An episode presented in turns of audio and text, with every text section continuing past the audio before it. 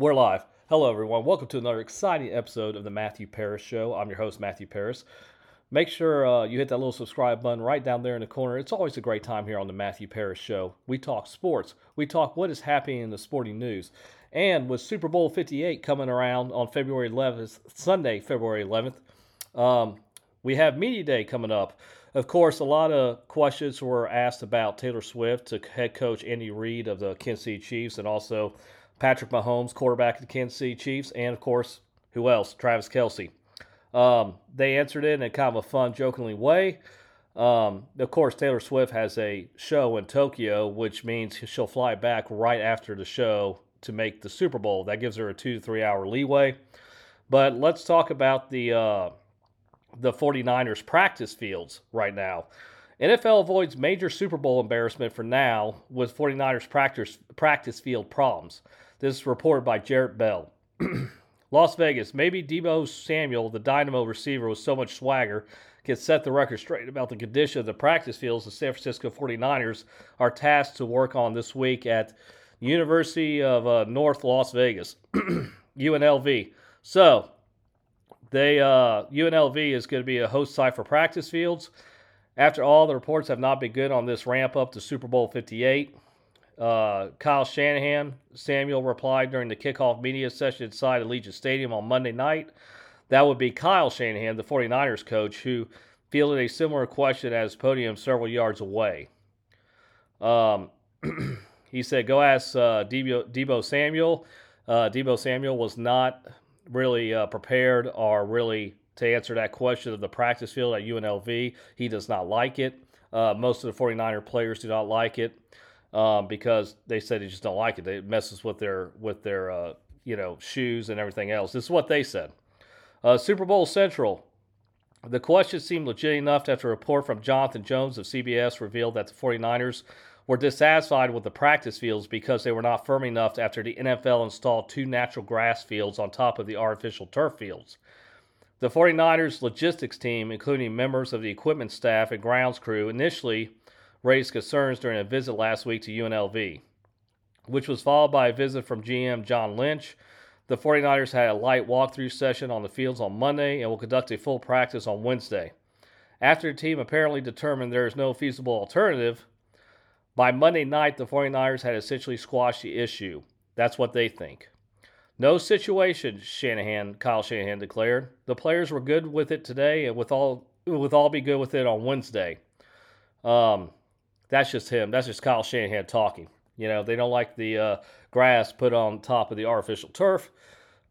Although NFL Commissioner Roger Goodell downplayed concerns during his news conference on Monday afternoon, maintained that the fields were very playable and had passed inspection that meets minimum standards. An alternative plan for the 49ers to practice at the Las Vegas Raiders headquarters, where the Kansas City Chiefs are practicing, was floated as a possibility. So the Chiefs have the Las Vegas uh, Las Vegas Raiders headquarters, while the 49ers have UNLV as their practice fields. Goodell, though, seemed to be having none of that. He uh, he defended the quality of the fields. We've had 23 experts out there, Goodell said. We've had the union out there. All of them think that's a very playable surface. It's softer than what they have practice on, but what ha- but that happens. It's well within our testing standards. It is something that we think uh, uh, all of our experts, as well as neutral fields inspectors, have all said unanimously that it's a playable field. An official for the NFL Players Association, uh, contacted by USA Today Sports, had no comment maintaining that the union will address the issue publicly on Wednesday when its new executive director, Lloyd Howell Jr., will conduct his first news conference that succeeded DeMaurice Smith. The NFLPA in recent, that's the NFL Players Association, in recent years have been adamant in raising concerns about the quality of fields and the risk to safety. In this case, a year after criticism surfaced regarding the condition of the game day field used for Super Bowl 57 at State Farm Stadium in Glendale, Arizona, the 49ers' primarily beef is apparently measurable. According to Jones' report, the 49ers prefer a field with a firmness of 70 gravity, units of gravity, 70 G units of gravity. While the practice fields installed at UNLV measured at 50 G, that's units of gravity, without surface installed between the sod and the artificial turf. The fields were described as spongy. This is what players said. Uh, this is what 49ers players said. Um, perhaps the solution comes with raising the standards in any event. The 49ers are resigned to take it as it is. We'll deal with what we've got, Kyle Shanahan said. We're good. We're not going to change our schedule. Imagine the disruption that would have ensued if the 49ers had to revamp their practice schedule due to uh, shoddy fields. Talks about the need to limit distractions. Switching practice sites at this point would have been a logistic, logistical nightmare. The optics for the NFL would have been even worse. It would have been a huge embarrassment if one of the teams in the NFL signature event had to find an alternative practice site.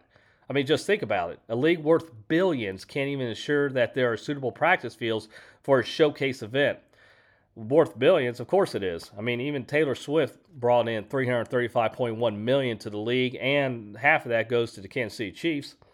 It's seemingly a hypothetical question now, in part because the 49ers have dropped the issue.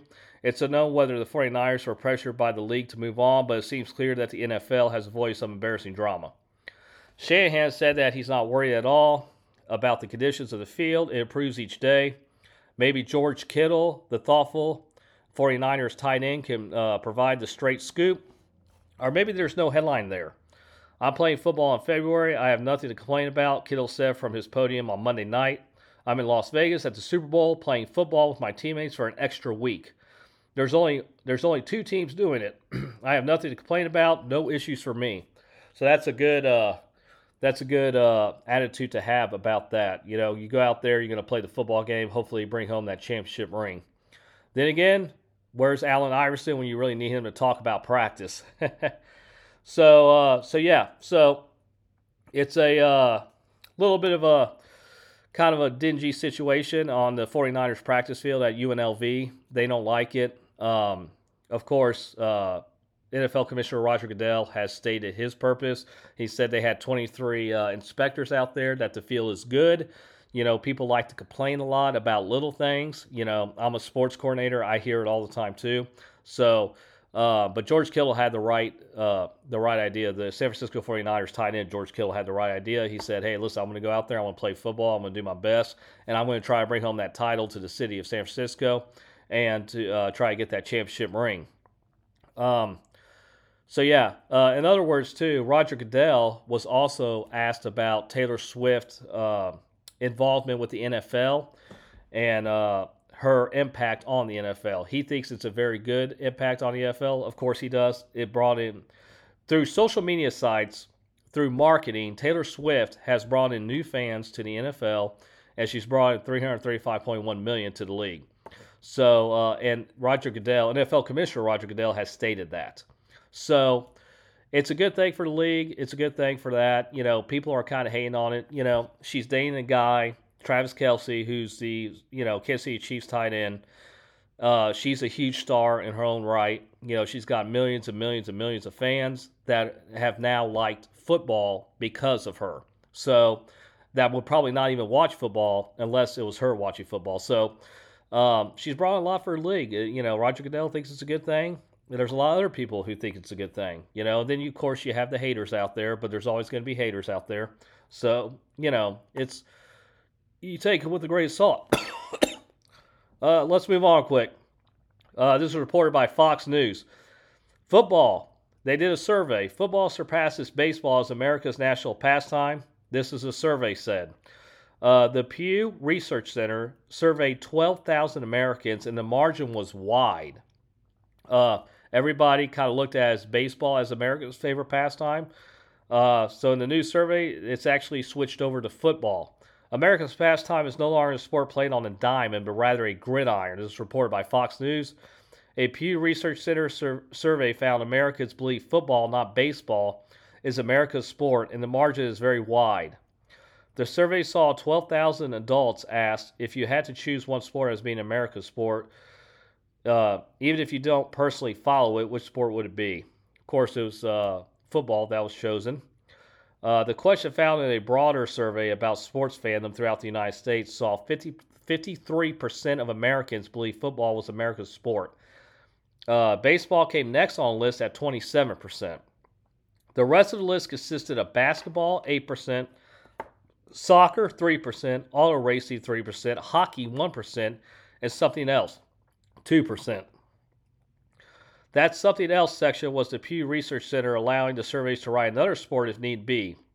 This would be golf, boxing, rodeo, and more were written. Furthermore, on football, the survey found that if crushed in every major demographic in the country, whether it was men and women, older and younger, adults and ethnicities like white, black, Hispanic, and Asian Americans. Um, however, while the survey said football is the national sport, it didn't mean the NFL was top of mind for the 12,000 Americans. The survey found that 62% of U.S. adults say they did not follow pro or college sports closely, if at all. Um, it also found that 63% of those adults talk sports with, with others just a few times a month or less often.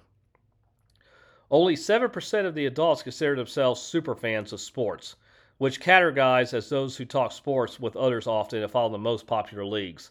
So, um, so yeah, so this was reported reported by Scott Thompson over at Fox News that 12 they has the survey on the Pew Research Center 12,000 adults uh, believe that football is a uh, is America's now favorite pastime. Now you have to remember Howie Long during his induction into the uh, Pro Football Hall of Fame, he said in his speech that baseball is America's favorite pastime, but football is truly America's passion. You have to take that in consideration. So, uh, so yeah, so I mean, who knows? Who knows? It's uh, the survey said. Of course, now you have. I know I've talked to people who are not fans of sports. I don't know why. You know, I think you know sports can really bring people to, together from a divided country.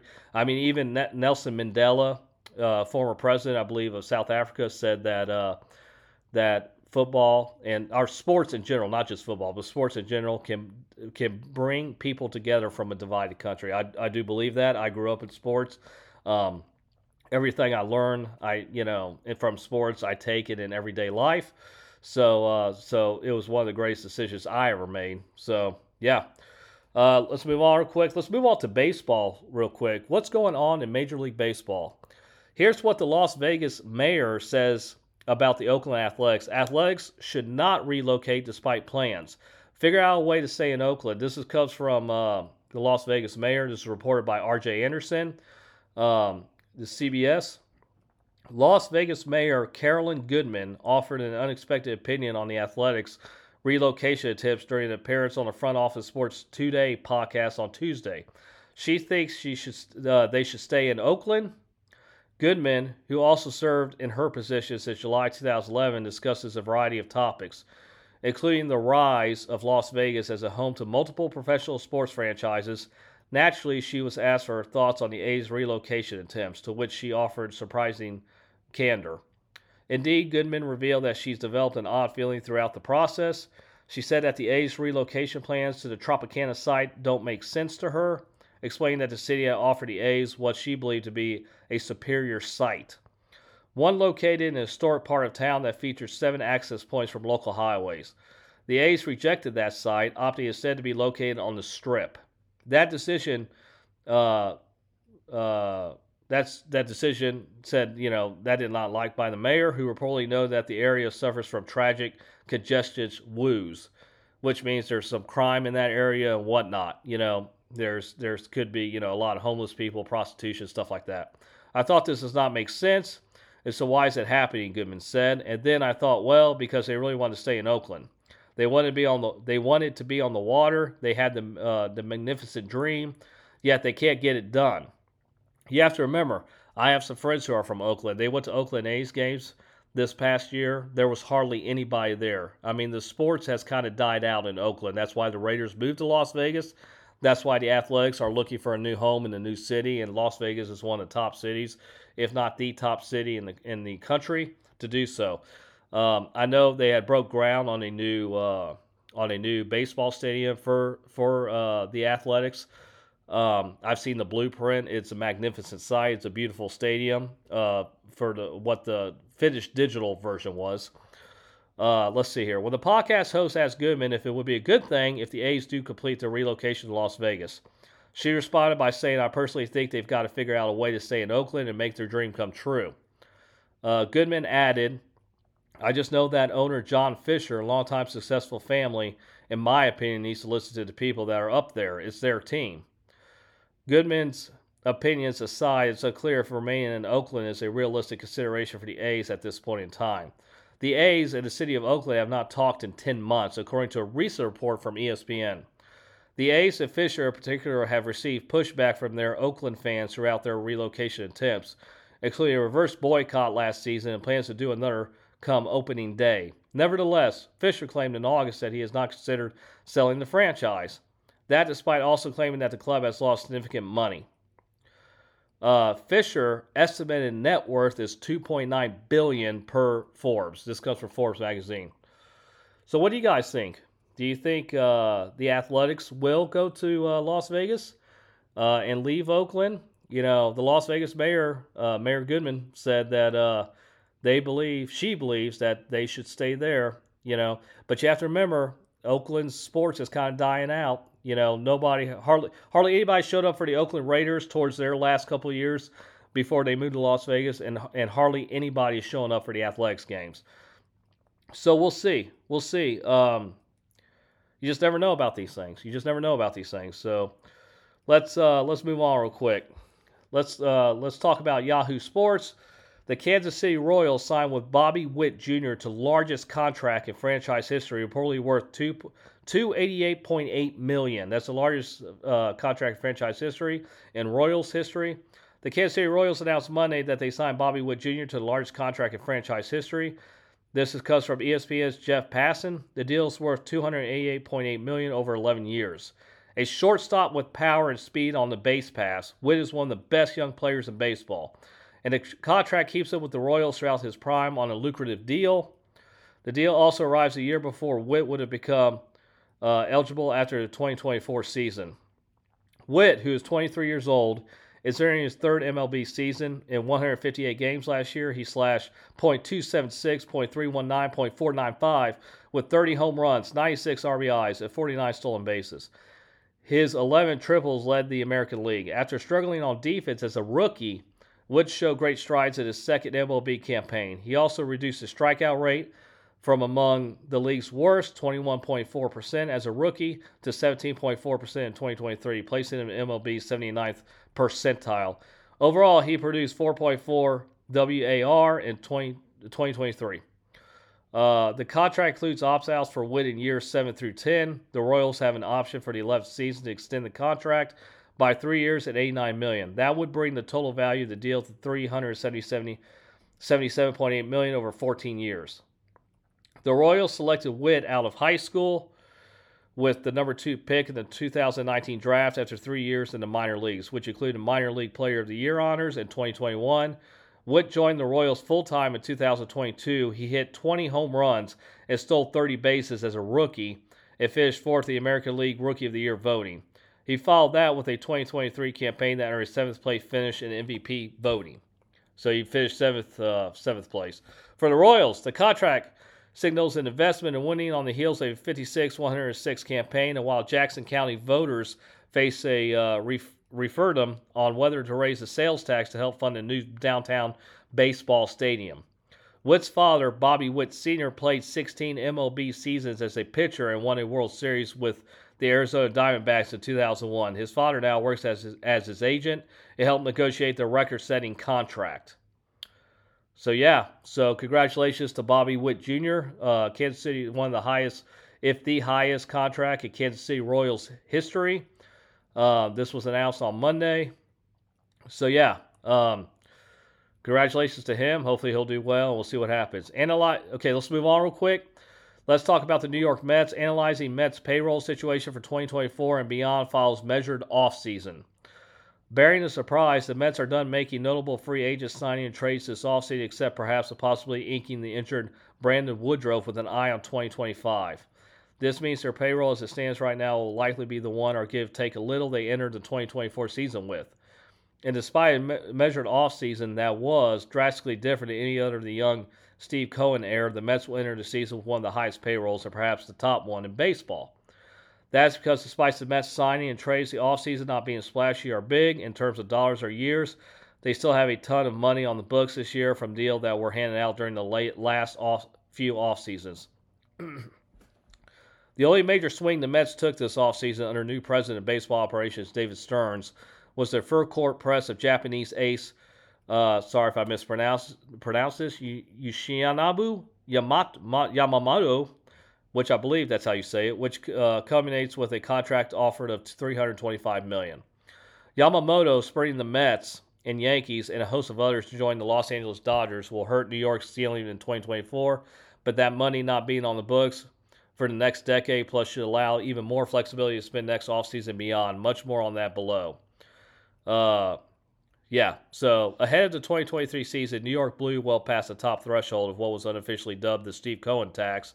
That spending brought the Mets opening day payroll to 330.6 million, a record for any team in the four major sports in the United States. Of course, the 2023 season was a disaster, and Justin Verlander and Max Scherzer was traded at the deadline.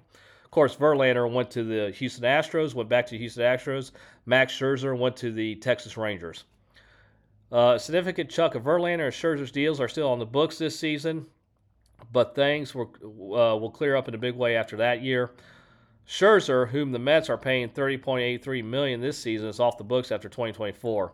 The Mets are paying Verlander 25 million this season as option vest for 2025, which will happen if he pitches 140 or more innings in 2024. They'll they'll owe him 117.5 million in 2025. If it doesn't vest, he's a free agent off the books. Um, yeah. So the Mets payroll just looks kind of scattered throughout. Uh, Luis Severino, one year is 13 million. Harrison Bader, one one year, 10.5 million. Sean Manaea, two years, 28 million. Second year is a player option. Adrian Houser, trade, buy a trade, one year at 5 million. Uh, Jake Diekman, one year, roughly 4 million with a vested second year option for four million. Uh, Tyrone Taylor trade via trade one year at uh, two point twenty five million. Uh, George Lopez one year is two million. So it's kind of scattered throughout throughout the uh, New York Mets organization. So we'll see what happens there. You know, we'll see. Uh, we'll see what happens with the Mets organization. Can they pull it out? You know, if they're not doing well, some players are going to ask for a trade, and we'll. Yeah, we'll see what happens there. Let's move on real quick. Let's talk about the New York Yankees. The Yankees add second lefty reliever to bullpen and Dodgers trade for two pitchers. The Los Angeles Dodgers and New York Yankees have hooked up for another trade. The Yankees have acquired lefty reliever Caleb Ferguson from the Dodgers for two pitchers. Uh, left-handed pitcher Matt Gage, and right-handed pitcher Christian Zazueta. The team announced Monday. Um, this is the second Yankees Dodgers trade involving a lefty reliever this offseason. In December, New York landed lefty Victor Gonzalez and the infield prospect uh, Jorbit Vivas for former first round pick for Trey Sweeney. That helped move the Dodgers clear 40 man roster spot for Joe Kelly and Shohei Ohtani. The Yankees had open 40 man spots after the Juan Soto trade. Um, so, yeah, Ferguson, 27, who's 27 years years old, threw 60 of one third innings with a 3.43 ERA last year though his .266, .356, .392 line against lefties leaves something to be desired. He started seven games as an opener through the Yankees, rarely deploying the maneuver in 2023. Ferguson will be a free agent after 2024 and will help replace Wendy, uh, excuse me, yeah, Wendy Peralta in New York's bullpen. Peralta signed with the San Diego Padres last week. With Ferguson adding Yankees manager Aaron Boone's bullpen figures to look something like this. The closer will be right-handed pitcher Clay Holmes. The setup will be right hand pitcher Tommy Kahnle, Kahnle right hand pitcher Jonathan uh, Lazarga. Sorry if I mispronounced this. Middle. The middle is right hand pitcher Scott Effross, left hand pitcher Caleb Ferguson, left hand pitcher Victor Gonzalez, right hand pitcher Ian Hamilton. And the long is right hand pitcher Luke Weaver. So uh, there's a lot of moving and shaking right now within the Yankees bullpen, within the Kansas City Royals, within baseball in general. Um, so we'll see what happens there as the start of the season comes around again for Major League Baseball. Um, let's talk about the NBA real quick. Let's talk about the NBA power rankings. The Clippers and the Cavaliers surging ahead of trade deadline. Lakers make a move. If you check the NBA's current heat index, two teams will share the thermometer. The Los Angeles Clippers and the Cleveland Cavaliers both have won nine in their past 10 games. So it was a close call for the top spot in this week's NBA power rankings coming from the CBS, CBS Sports. Um, let's see here. Let's see here. Uh, ultimately, the Clippers moved up a spot from last week to take number one, but the Cavs are about as close as number two as you can get. Both teams are absolutely pounding opponents with net rankings over plus 10 and four, four over zero weeks, and neither is showing any signs of slowing. Speaking of trains starting to pick up some momentum, the Lakers moved up four spots this week and landed just outside the top 10 thanks to a three game winning streak sparked by an improbable victory in Boston without LeBron James and Anthony Davis. This week's biggest rise were the New Orleans Pelicans, who won all three games behind some signatures scoring from Brandon Ingram. On the other side, we have the Indiana Pacers, who fell seven spots as Tyrese Haliburton continues to make his way back from injury. The 76ers also dropped two more spots while they attempted to adjust to life without Joe, Joel Embiid for the foreseeable future. We'll see what changes take place ahead of Thursday's trade deadline, but for now, here are this week's NBA power rankings. Uh, of course, now we have number one, the Clippers, Los Angeles Clippers. Number two, the Cleveland Cavaliers. Number three, Oklahoma City Thunder. Number four, Denver Nuggets. Number five, Boston Celtics. Number six, the Minnesota Timberwolves. Number seven, the New York Knicks. Number eight, the New Orleans Pelicans. Number nine, the Sacramento Kings. Number 10, the Phoenix Suns. Number 11, the Los Angeles Lakers. Number 12 is the uh, Orlando Magic. Number 13 is the Milwaukee Bucks. Number 14 is Philadelphia 76ers. Number 15 is the Dallas Mavericks. Number 16 is the Miami Heat. Number 17 is the Indiana Pacers. Number 18 is the Atlanta Hawks. Number 19 is the Golden State Warriors. Number 20 is the Utah Jazz. Number 21 is the Houston Rockets. Number 22 is the Chicago Bulls. Number 23 is the Brooklyn Nets. Number 24 is the Portland Trailblazers. Number 25 is the Toronto Raptors. Number 26, San Antonio Spurs. Number 27 is the is the uh, Memphis Grizzlies. Number 28 is the Charlotte Hornets. Number 29 is uh, the Washington Wizards. Number 30 is Detroit Pistons. So that is the top coming from CBS Sports. So yeah, so we'll see what happens there. We'll see what happens there. Um, hopefully, the Houston Rockets. I'm from Houston, so hopefully the Houston Rockets can pick up the steam a little bit, can move up, and uh, and whatnot. But uh, let's see what what happens there. Uh, let's see here. This comes from Sports Illustrated. It was reported about 18 hours ago. 50 Cent, who who also lives in Houston, rapper and uh, musician 50 Cent, he hops on the Timberwolves bandwagon after Target Center visit. Um, as reporters were waiting for Timberwolves coach Chris Finch for his pregame availability ahead of Sunday night's game against the Houston Rockets, a familiar face entered the media room. It was, however, a surprising guest appearance. Curtis 50 Cent Jackson, uh, whose sire spirits are the official spirit partner of the Timberwolves, briefly walked through before taking his courtside seat next to Timberwolves owner Alex Rodriguez. Um, you do have a picture of him with Alex. The in area the in area video board at one point panned over to him during the game with his 2003 hit in the club, blows it over to Target Center sound system. 50's visit to Minneapolis and Target Center has seen him jump on the Timberwolves bandwagon. On Monday, he said on Twitter that he told Rodriguez during the game that he thinks the Timberwolves are going to win the championship this year. Uh, Rodriguez told him that he's an oddly smart guy and that he's he's right on target. It's hard to argue with the results. The Timberwolves are currently 35 and 15 and tied with the Oklahoma City Thunder for the top spot in the Western Conference standings.